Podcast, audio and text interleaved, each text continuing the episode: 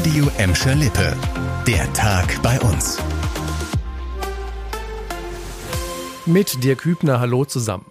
Gut drei Monate ist dieses schreckliche Unglück schon her. Nebenan in Recklinghausen hatte Anfang Februar ein Güterzug zwei Kinder erfasst. Ein Zehnjähriger wurde getötet, sein neunjähriger Freund kam mit lebensgefährlichen Verletzungen ins Krankenhaus. Jetzt hat die Polizei ihre Ermittlungen und damit den Fall abgeschlossen.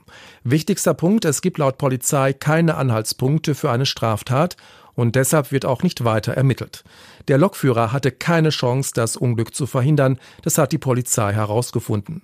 Auch den Eltern könne kein Vorwurf gemacht werden, denn Kinder in dem Alter dürfen ohne Aufsicht draußen spielen. Weshalb die beiden Jungen auf den Bahndamm geklettert und dann auf dem Gleis unterwegs waren, konnte die Polizei nicht offiziell klären.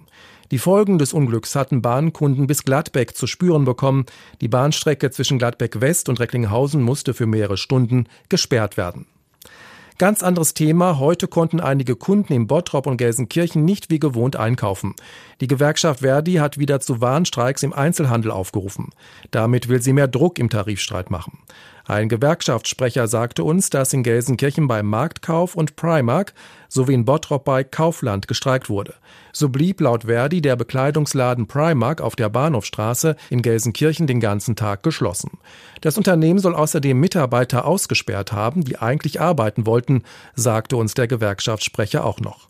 Die Gewerkschaft fordert für die Beschäftigten im NRW Einzelhandel unter anderem 2,50 Euro mehr pro Stunde. Kommende Woche Montag gehen die Tarifverhandlungen weiter. Um Geld geht es auch beim nächsten Thema.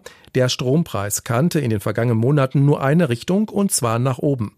Jetzt gibt es mal gute Nachrichten in Sachen Energie, zumindest für viele Kunden der Ehle in Gladbeck, Bottrop und Gelsenkirchen. Deren Stromrechnung fällt bald geringer aus. Das Unternehmen senkt die Strompreise in der Grund- und Ersatzversorgung zum 1. Juli.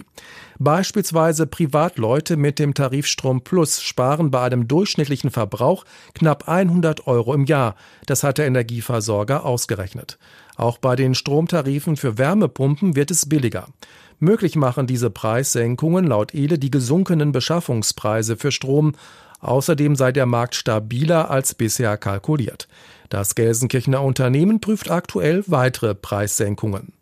Und noch eine gute Nachricht kurz vorm Feiertag.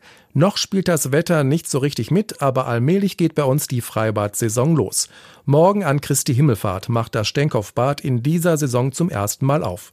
Wer sich von den noch nicht sommerlichen Temperaturen nicht abschrecken lässt, kann dort täglich zwischen 12 und 18 Uhr seine Bahn ziehen oder einfach nur die Füße ins Wasser stecken.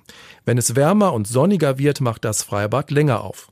Den Anfang hat bei uns dieses Jahr wieder das Gladbecker Freibad gemacht. Seit Mitte April könnt ihr da schon unter freiem Himmel schwimmen. Die Revierparks Vondeort und Nienhausen im Bottrop und Gelsenkirchen peilen an, ihre Freibäder gegen Ende des Monats, spätestens aber Anfang Juni zu öffnen, sagte uns ein Sprecher. Noch ist nicht klar, wann auch das Jahnbad und das Freibad im Sportparadies Gelsenkirchen in die Saison starten. Dort laufen aber schon die Vorbereitungen für den Saisonstart.